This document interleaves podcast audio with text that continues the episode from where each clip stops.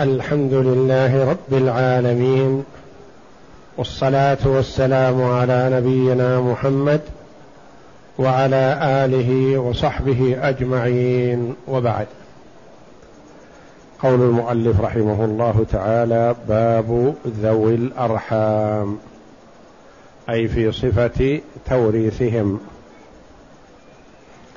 اقرأ. السؤال إذا انفرد واحد من ذوي الأرحام. بسم الله الرحمن الرحيم قال المؤلف رحمه الله تعالى اذا انفرد واحد من ذوي الارحام حاز جميع المال ولا يفضل الذكر على الانثى من ذوي الارحام اذا استوت منزلتهم من الاب أو الام قول المؤلف رحمه الله تعالى يسال اذا انفرد واحد من ذوي الارحام فهل يحوز جميع المال أم لا؟ إذا انفرد واحد من ذوي الأرحام. مدل بوارث. مثلا لم يوجد إلا أب أم فقط. أو لم يوجد إلا بنت أخ. أو لم يوجد إلا ابن بنت واحد فقط. فإنه يأخذ جميع المال. يأخذ جميع المال لأنه ما وجد من ذوي الأرحام إلا هذا فكذا لو لم يوجد إلا وارث واحد فإنه إن كان صاحب فرض أخذ فرضه وأخذ الباقي ردا وإن كان صاحب تعصيب أخذ المال كله. فإذا لم يوجد إلا بنت عم أخذت المال كله وهكذا. نعم. وهل الذكر يفضل على الأنثى؟ لا. في باب ذوي الأرحام لا يفضل الذكر على الأنثى. إذا كانوا بمنزلة واحدة أخذا سواء. مثل خال وخالة. الخال والخالة سواء. مثل ابن بنت وبنت بنت. سوا سوا الذكر والأنثى إذا كانوا بمنزلة واحدة. أما إذا اختلفت منزلتهم فهذا يرجع إلى تنزيلهم منزلة من أدلوا به.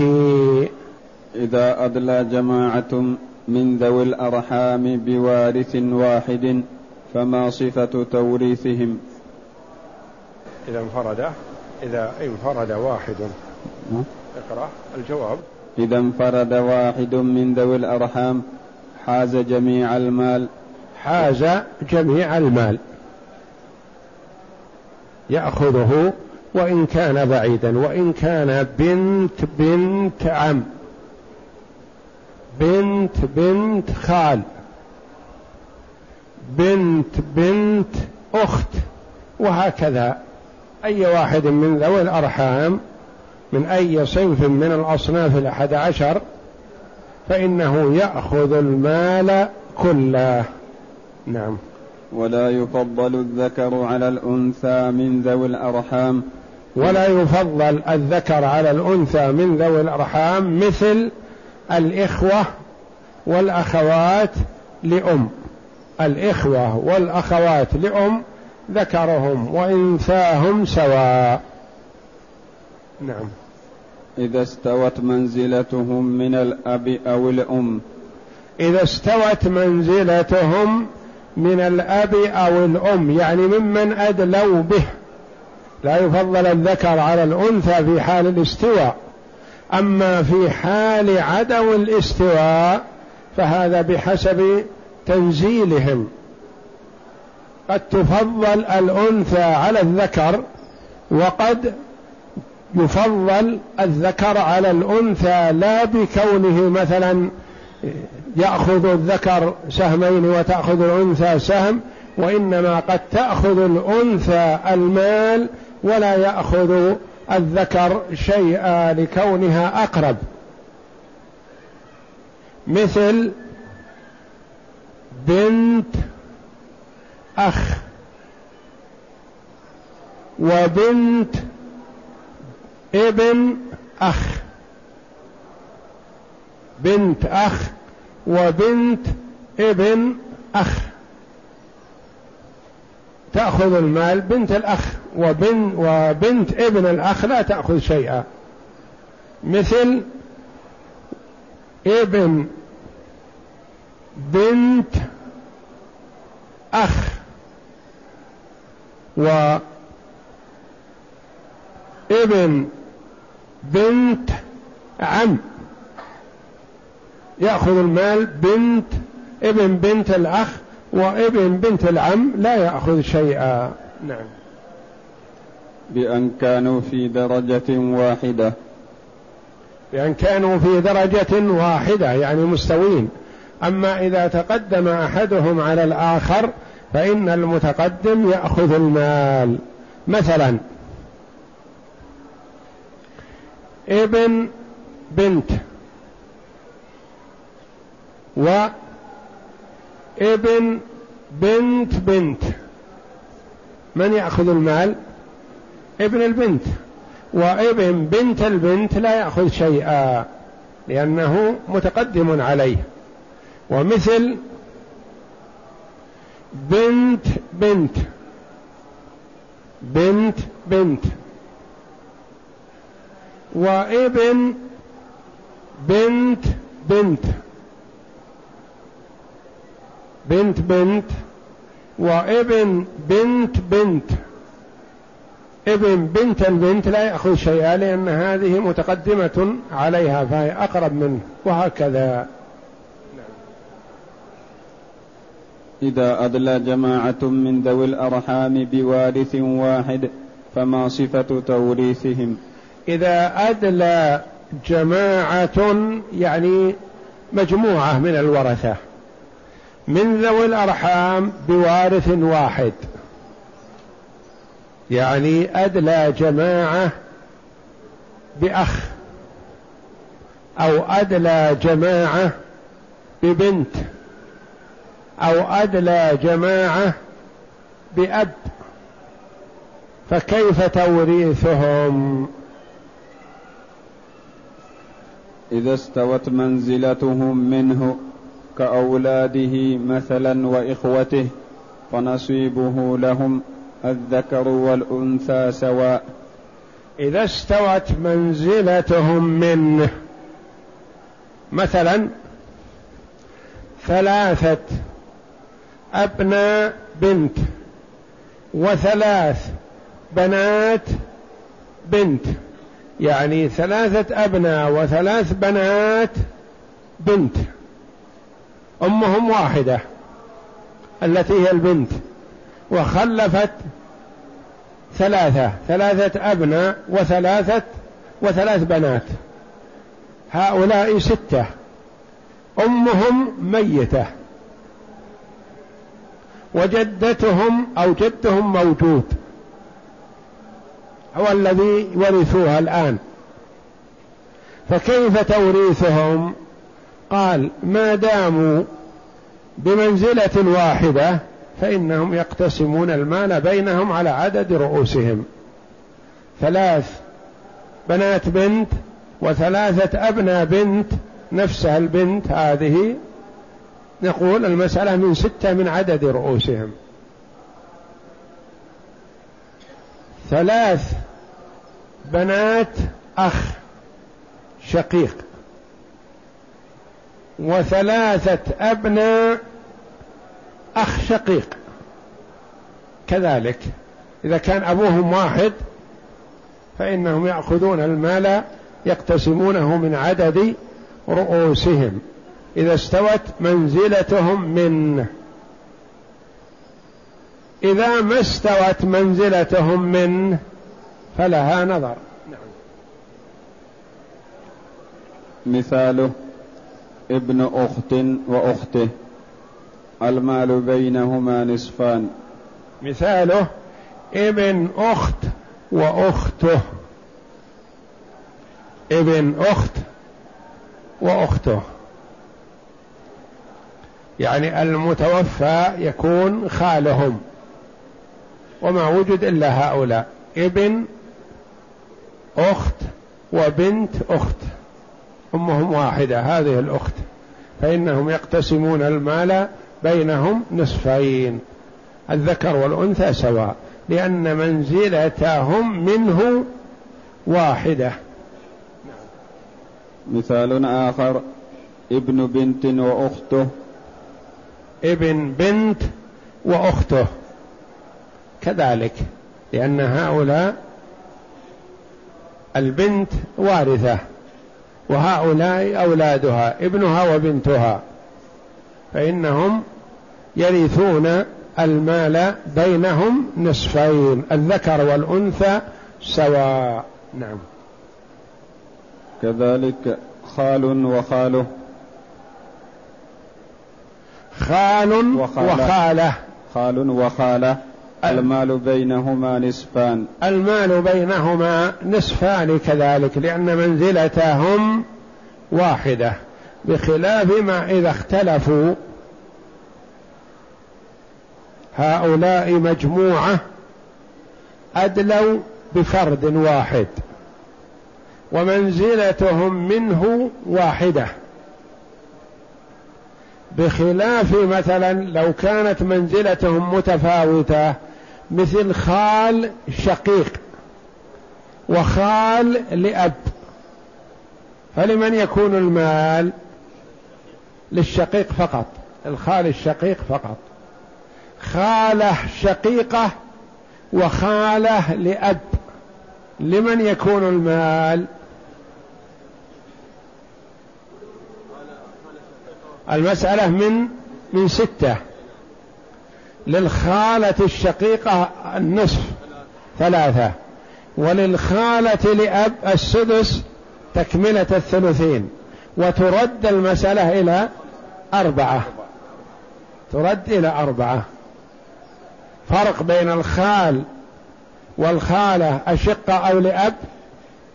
وبين الخال والخالة أحدهما شقيق وأحدهما الثاني لأب يختلف.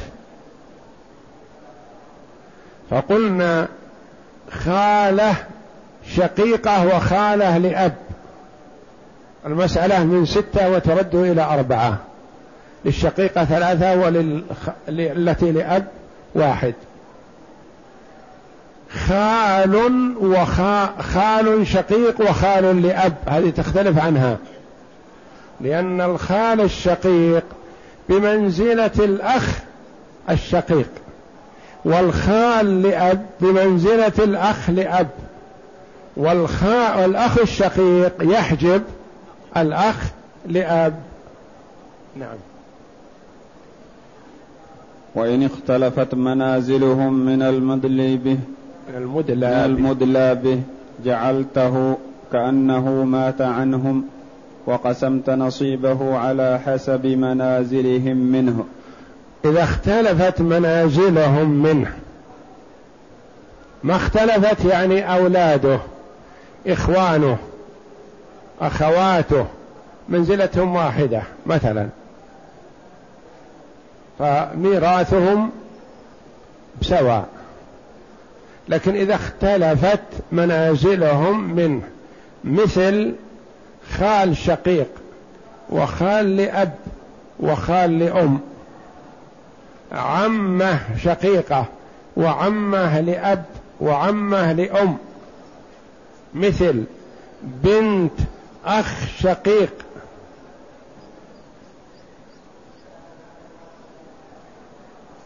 وابن بنت أخ شقيق. هم يدلون بواحد كل هذه المسائل. يدلون بواحد لكن اختلفت منزلتهم من. خالة شقيقة وخالة لأب وخالة لأم. كلهم يدلون بمن؟ بالأم. لكنهم متفاوتون. خال شقيق أخ لأم شقيق. خال لأب أخ لأم لأب. خال لأم أخ لأم من الأم. فكيف توريثهم؟ وضح قال نعم. مثاله. جعلته كأنه مات عنهم. يعني في مسألة الخوال خال شقيق. وخال لأب وخال لأم. من نجعل كأن المتوفى كأن المتوفى الأم. كأن المتوفى الأم. ماتت عن أخيها الشقيق وعن أخيها لأب وعن أخيها لأم. كيف نقسم؟ نقول للأخ لأم السدس. وكذلك الخال لأم يأخذ السدس. أخ لأب يأخذ الباقي. فالخال لأب يأخذ أخ شقيق يأخذ الباقي. خال شقيق يأخذ الباقي. أخ لأب ما يأخذ شيئا مع الأخ الشقيق. فكذلك الخال لأب لا يأخذ شيئا. نعم. مثاله خلف ثلاث خالات متفرقات. إحداهن أخت للأم من الأبوين. إحداها لأنه مكتوب عندكم في بعض النسخ إحداهما. هذا خطأ مطبعي لأن إحداهما للاثنتين وهي ثلاث. إحداها نقول. إحداهن ثلاث ثلاث خلف ثلاث خالات متفرقات. إحداها أخت للأم من الأبوين. إحداهن.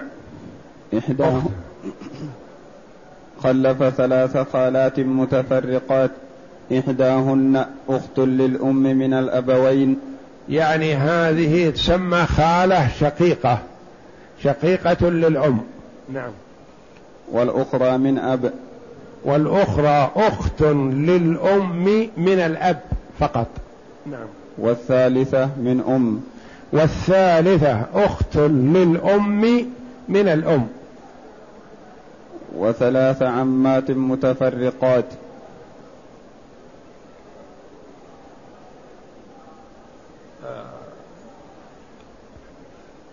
هذا المثال ينطبق على ما سيأتي لأن هذا فيما إذا أدلي أدلوا الورثة بواحد لكن اختلفت منازلهم. فهذا يأتي إذا أدلى جماعة بجماعة. نعم ما يخالف.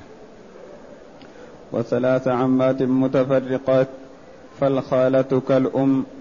فالخالات الثلاث بمنزلة الأم والعمات الثلاث بمنزلة الأب. نعم فالثلث الذي كان للأم بين الخالات على خمسة لأنهن يرثن الأم كذلك لو ماتت عنهن. والثلثان اللذان كانا للأب بين العمات على خمسة لأنهن يرثن الأب. وكذلك لو مات, لو مات عنهن. كذلك فيها الواو هذه زائدة. كذلك لو مات عنهن. فأصل المسألة من ثلاثة.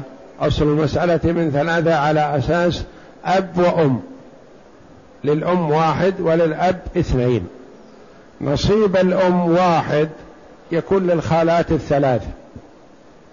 ونصيب الأب اثنان يكون للعمات الثلاث. ثم نقسم بينهم على حسب ميراثهم ممن أدلوا به. نعم. للخالات الثلث لا ينقسم على خمسة. ويباين وللعمات الثلثان اثنان لا ينقسم على خمسة ويباين والخمسة الخالات الثلث واحد. كلمة واحد ساقط لأن المقصود تقسيم الواحد مثل تقسيم الاثنين في العمات. للخالات الثلث واحد لا ينقسم على خمسة ويباين. وللعمات الثلثان اثنان. لا ينقسم على خمسة ويباين. أنا عندي ساقط كلمة واحد. للخالات الثلاث واحد. علقها. والخمسة متماثلة فنكتفي بأحدهما. الخمسة التي للخالات والخمسة التي للعمات. نعم. فنكتفي بأحدهما ونضربها في أصل المسألة ثلاثة فتبلغ يعني نصحح المسألة فنقول خمسة في ثلاثة بخمسة عشر. نعم. فتبلغ خمسة عشر ومنها تصح للخالات خمسة. فللتي من قبل الأب والأم ثلاثة وللتي من قبل الأب واحد وللتي من قبل الأم واحد وللعمات عشرة للتي من قبل الأب والأم ستة وللتي من قبل الأب اثنان وللتي من قبل الأم سهمان وصورتها. علما بأن هذا المثال ما ينطبق على الذي معنا. إذا أدلى جماعة من ذوي الأرحام بوارث هذا واحد. هذول أدلى جماعة بجماعة. هذا يأتي فيما بعد. إذا أدلى جماعة بجماعة. نعم. مثال آخر. خلف ثلاثة أخوال متفرقين. أحدهم أخ لأم من أبويها والآخر أخ للأم من أبيها والثالث أخ للأم من أمها. فللخ... نعم, نعم هذا المثال ينطبق على ما نحن فيه. لأنه أدلى جماعة بواحد. الأخوال هؤلاء كلهم أدلوا بالأم. خال شقيق وخال لأب وخال لأم كأنهم الميت كأن الميت الأم التي هي أدلوا بها. فلو ماتت الأم وخلفت ثلاثة الإخوة هؤلاء لأم وشقيق وأب أخذ الذي لأم السدس فرضا. وأخذ الذي للأبوين المال الباقي تعصيبا وسقط الخال الذي لأب. فللخال الذي من قبل الأم سدس كما يرثه من أخته لو ماتت عنه. والباقي للخال لأبوين لأنه يسقط الأخ لأب. يسقط الأخ لأب وتصح المسألة من ستة للخال لأم السدس واحد والباقي للخال الشقيق. مثال آخر. مثال آخر. خلف ثلاث بنات عمومة متفرقين أي بنت عم شقيق. وبنت عم لأب وبنت عم لأم. بنات عمومة مختلفين. بنت عم شقيق بنت عم لأب بنت عم لأم.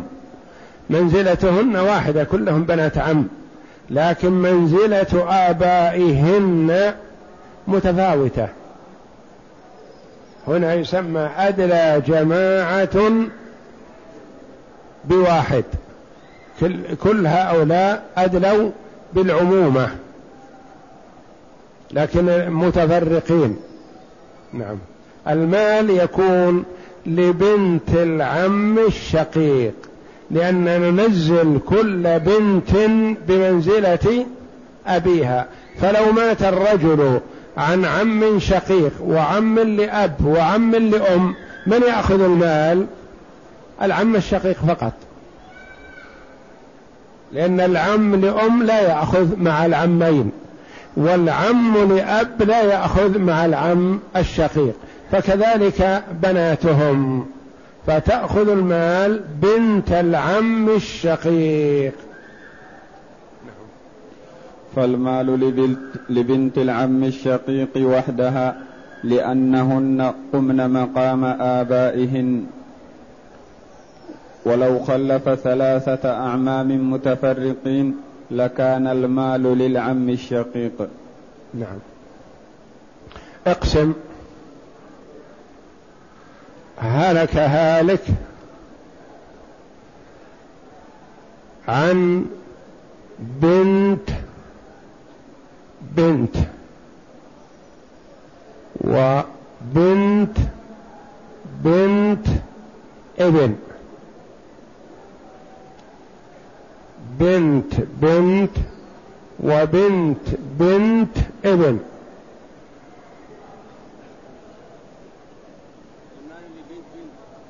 المسألة من من ستة. لبنت البنت النصف ثلاثة. ولبنت بنت الابن واحد. ثم ترد إلى أربعة. هلك هالك عن بنت بنت وبنت ابن.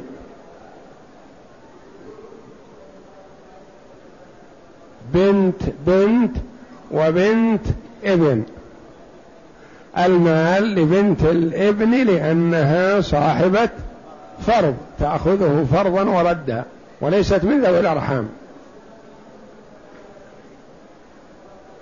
هلك هالك عن بنت أخت شقيقة وبنت وابن أخت شقيقة. عن بنت أخت شقيقة وابن أخت شقيقة.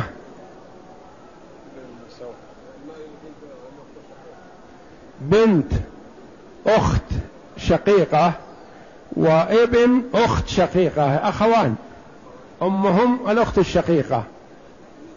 المال بينهما نصفان ذكرهم وأنثاهم سواء.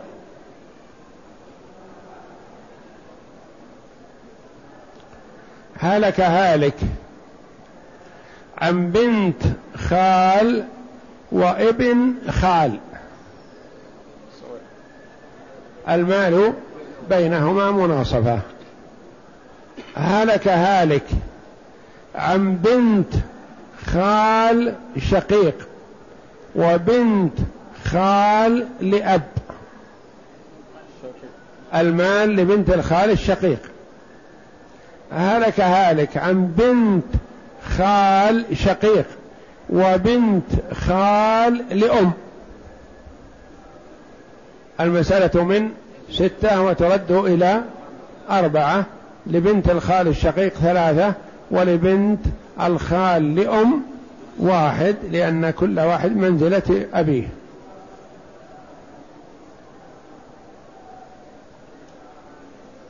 هلك هالك عن ثلاثة أبناء عم وثلاث بنات عم. ثلاثة أبناء عم وثلاث بنات عم. المال للأبناء لأبناء العم وليس لبنات العم شيء لأن ثلاثة الأبناء عصبة. وثلاث البنات عم من ذوي الأرحام.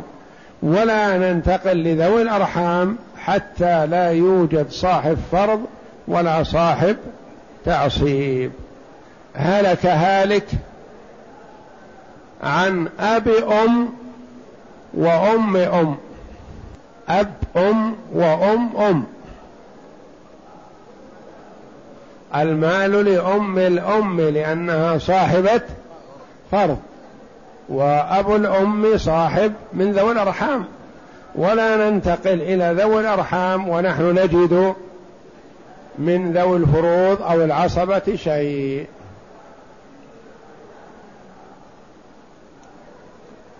هلك هالك عن بنت أخ شقيق ومعتقة. المال للمعتقة لأنها صاحبة تعصيب. هلك هالك عن ابن بنت ومعتق. ابن بنت ومعتق. المال للمعتق لأنه عصبة. وابن البنت صاحب فرض هلك هالك عن بنت وبنت بنت بنت الدرجة الثالثة. بنت بنت وبنت بنت بنت.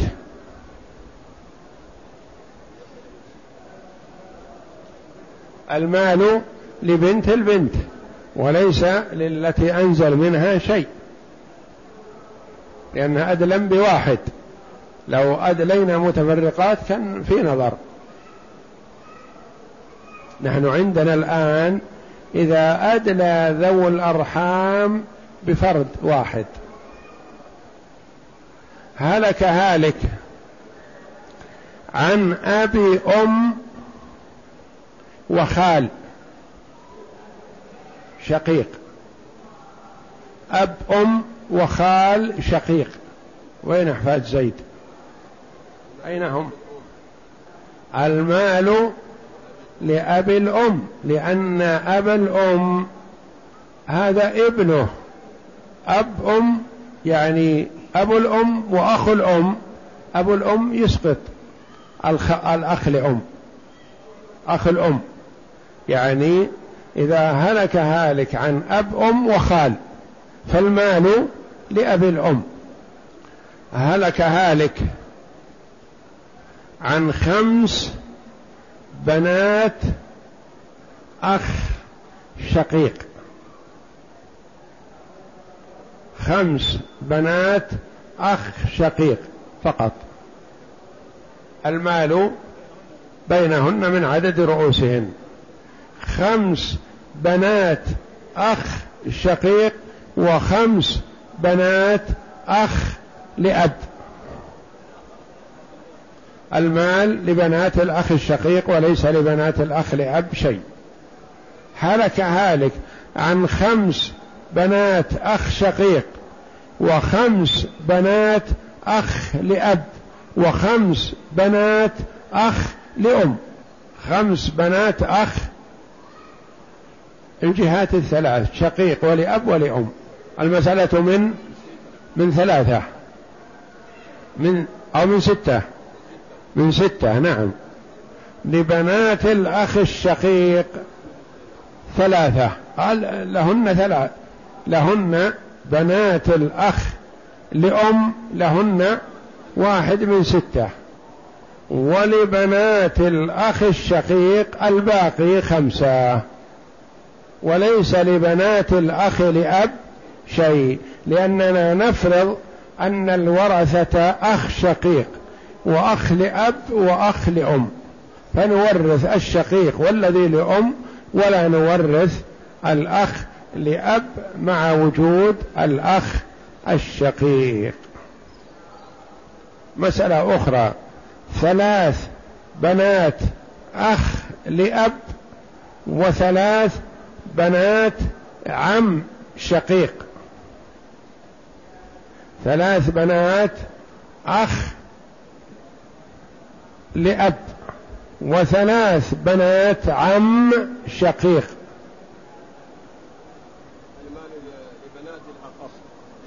المال لبنات الأخ الشقيق وليس لبنات العم شيئا لأننا كأن الميت مات عن أخ شقيق وعم شقيق أو أخ لأب وعم شقيق. فالمال يأخذه الأخ لأب ولا يأخذ من العم شيئا مع وجود الآخ. والدرس القادم إن شاء الله إذا أدلى جماعة من ذوي الأرحام بجماعة. إن عرفنا إذا أدلى جماعة بواحد. إذا لم عرفنا إذا لم يوجد إلا واحد من ذوي الأرحام فإنه يأخذ المال. إذا أدلى جماعة بواحد. إذا أدلى جماعة بجماعة هذا ما سيأتينا إن شاء الله علما بأن الخالات والعمات السابقات من ما سيأتي إن شاء الله. يقول السائل أدت والدتي العمرة إلا أنها لم تصلي إلى مكان الحجر الأسود في الشوط الأخير. فماذا عليها؟ إذا كانت تركت مسافة بينها وبين محاذاة الحجر الأسود فهو ما تم طوافها إلى الآن. وإذا كان المتروك شيء يسير يعني ما وصلت إلى الخط وإنما قربت منه فالخط ليس مقياسا معيار وإنما وضع علامة. يعني إذا قصرت عن الخط شيء يسير حاذت الحجر لكن ما وصلت إلى الخط فلا بأس عليها إن شاء الله. أما إذا انتهت قبل أن تقرب من محاذاة الحجر الأسود فمعناه أن الشوط الأخير ما تم. وإذا ما تم الشوط الأخير فمعناه أن الطواف ما تم إلى الآن.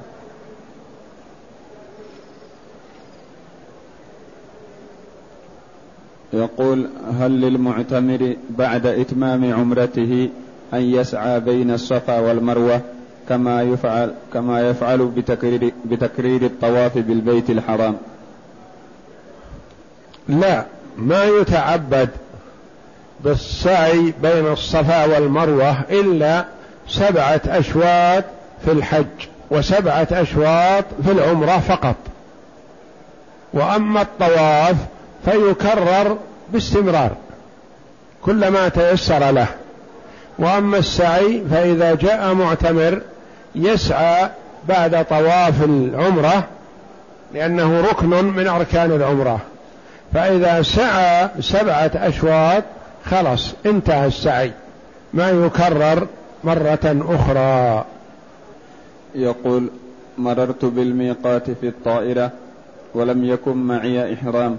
وأحرمت بالنية ولبيت للعمرة وحسرت عن رأسي فقط ولما وصلت جدة لم يكن معي نقود آخذ بها الإحرام.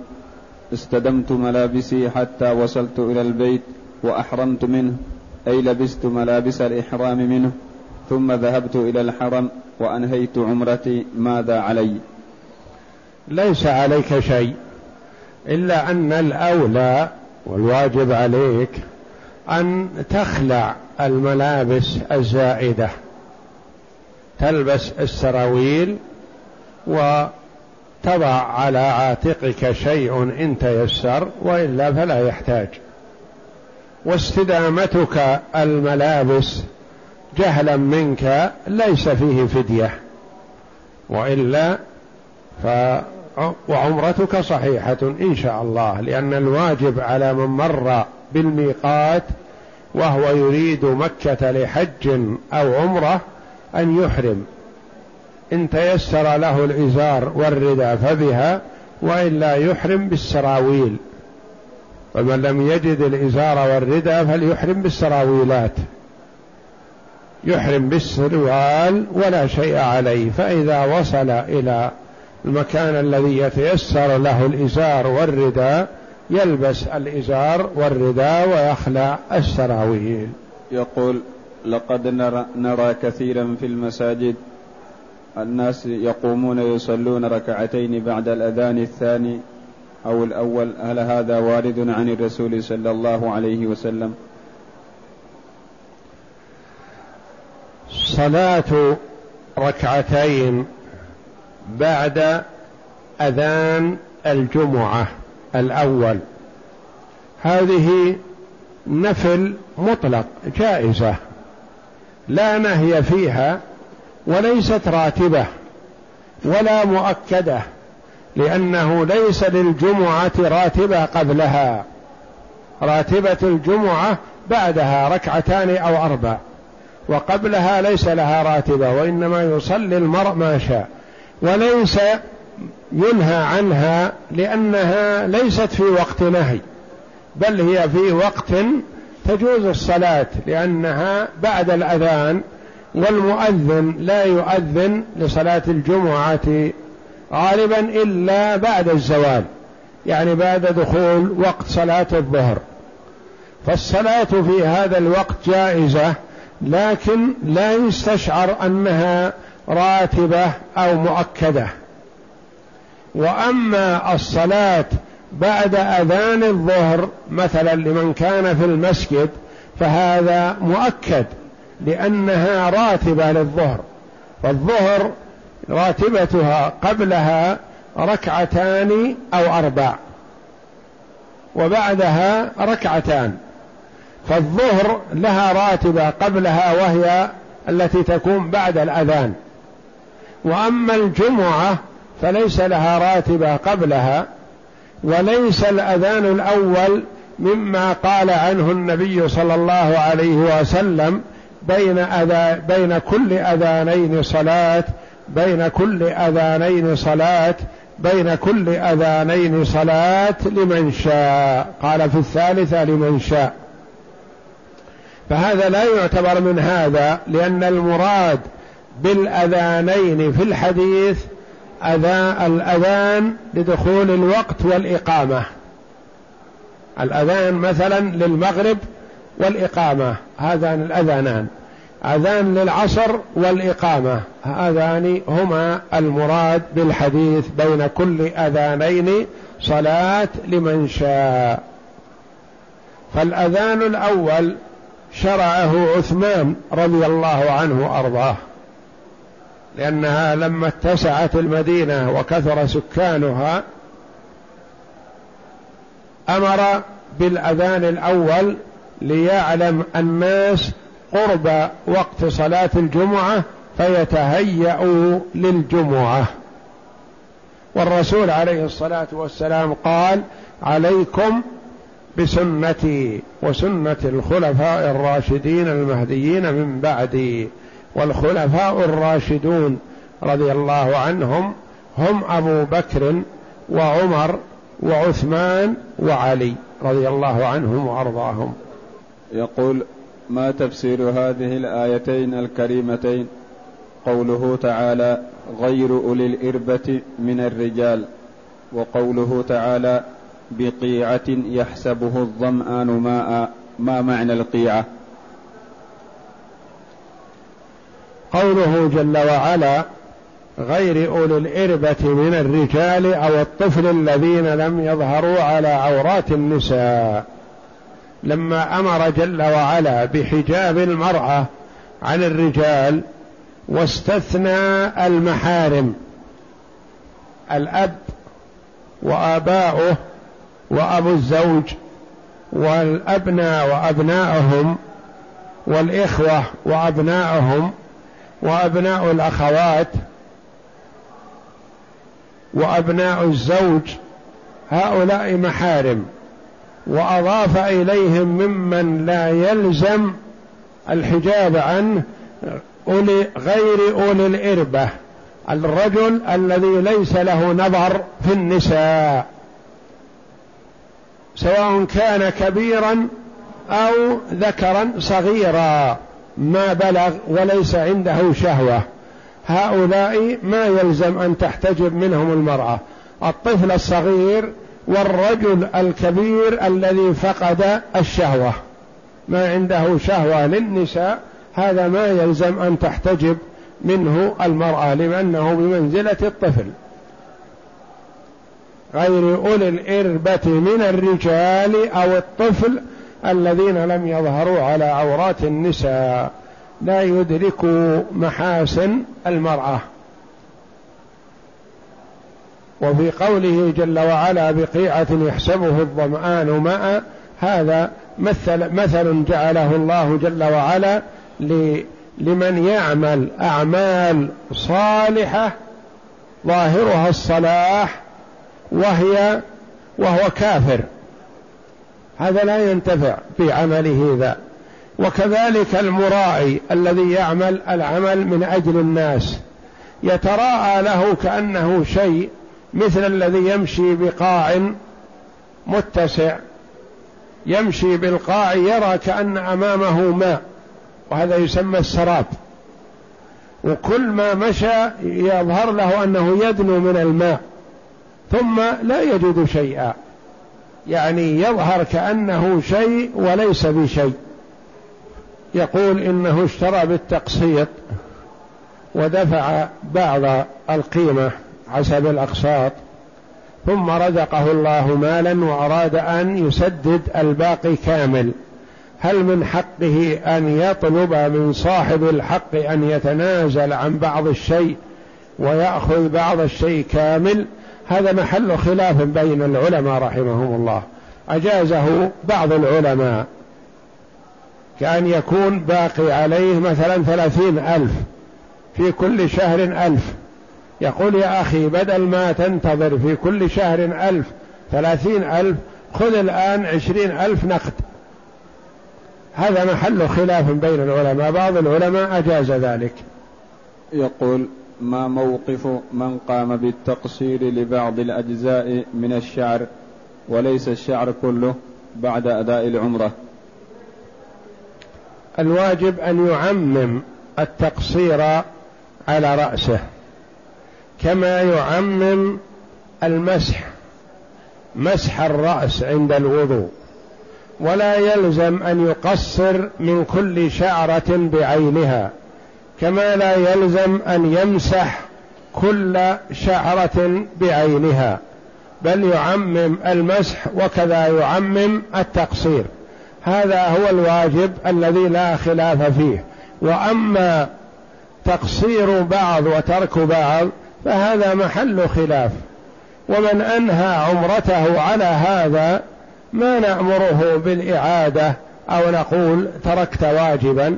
وأما من يسأل للمستقبل فنقول الواجب عليك أن تعمم التقصير على رأسك شعر رأسك كله.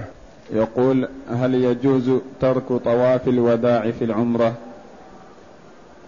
طواف وداع طواف وداع طواف الوداع للعمرة محل خلاف بين العلماء رحمهم الله. بعض العلماء قال يجب طواف الوداع للعمرة كما يجب للحج. وبعضهم قال طواف الوداع واجب في الحج ولا يجب في العمرة. الذين قالوا يجب في العمرة كما يجب في الحج قالوا لا يلزم بتركه هدي لكن العمرة حج أصغر. فما دام أنه واجب في الحج فكذلك يجب في العمرة. الآخرون قالوا لا يجب في العمرة طواف وداع لأن المعتمر بمكة بخلاف الحاج فإنه يطوف طواف الإفاضة ويخرج إلى منى. فنهي عن السفر من منى حتى يأتي إلى مكة ويطوف بالبيت. وعندهم أنه لا يجب بتركه هدي لا هؤلاء ولا هؤلاء.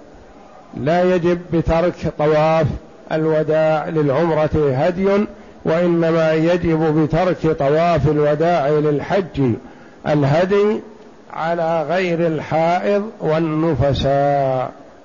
يقول الحائض آه، في الحرم فهل لا تسلي فهل فهل لها أن تطوف أو تسعى؟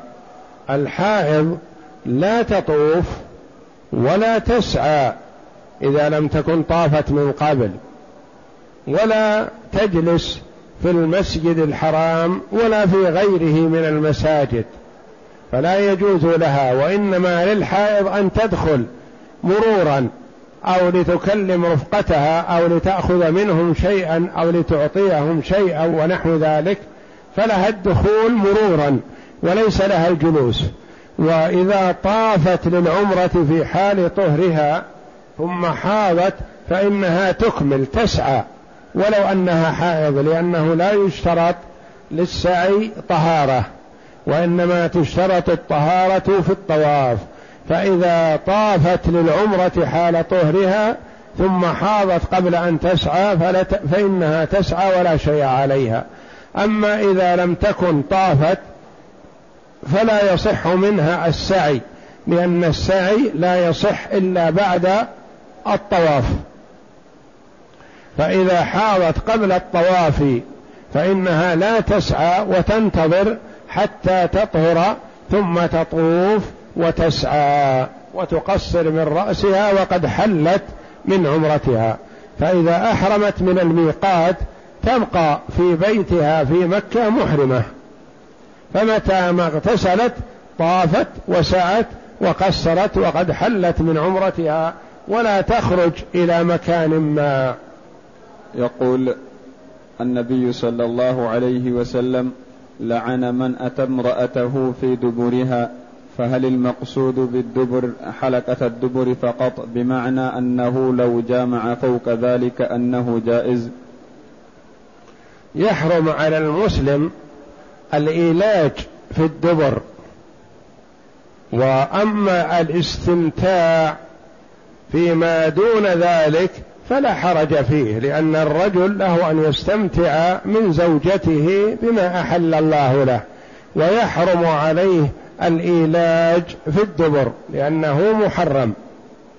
يقول جاء معتمرا من المدينة وهو يسكن في الفندق حول الحرم هل يلزمه الطواف كلما دخل الحرم؟ لا لا يلزمه كلما دخل للحرم وإنما يستحب هذا. فالطواف فيه ما هو ركن من أركان النسك كطواف العمرة وطواف الحج. هذا ركن. ومنه ما هو واجب كطواف الوداع بالنسبة للحج.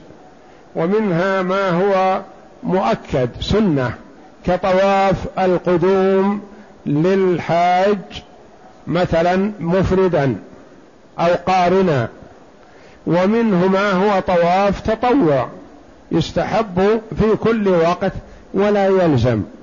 فإذا دخلت المسجد الحرام وتيسر لك الطواف فحسن وإذا لم يتيسر أو لم ترد الطواف فتصلي ركعتين وتجلس ولا يلزمك طواف كلما دخلت فالطواف عبادة.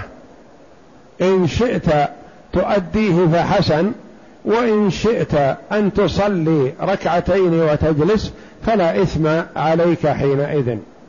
يقول ما حكم صلاة التسبيح؟ صلاة التسابيح واردة في أحاديث ضعيفة ما يصح أن يعتمد عليها. وعباداتنا التي نتقرب بها إلى الله جل وعلا ثابتة بأحاديث صحيحة وآيات قرآنية.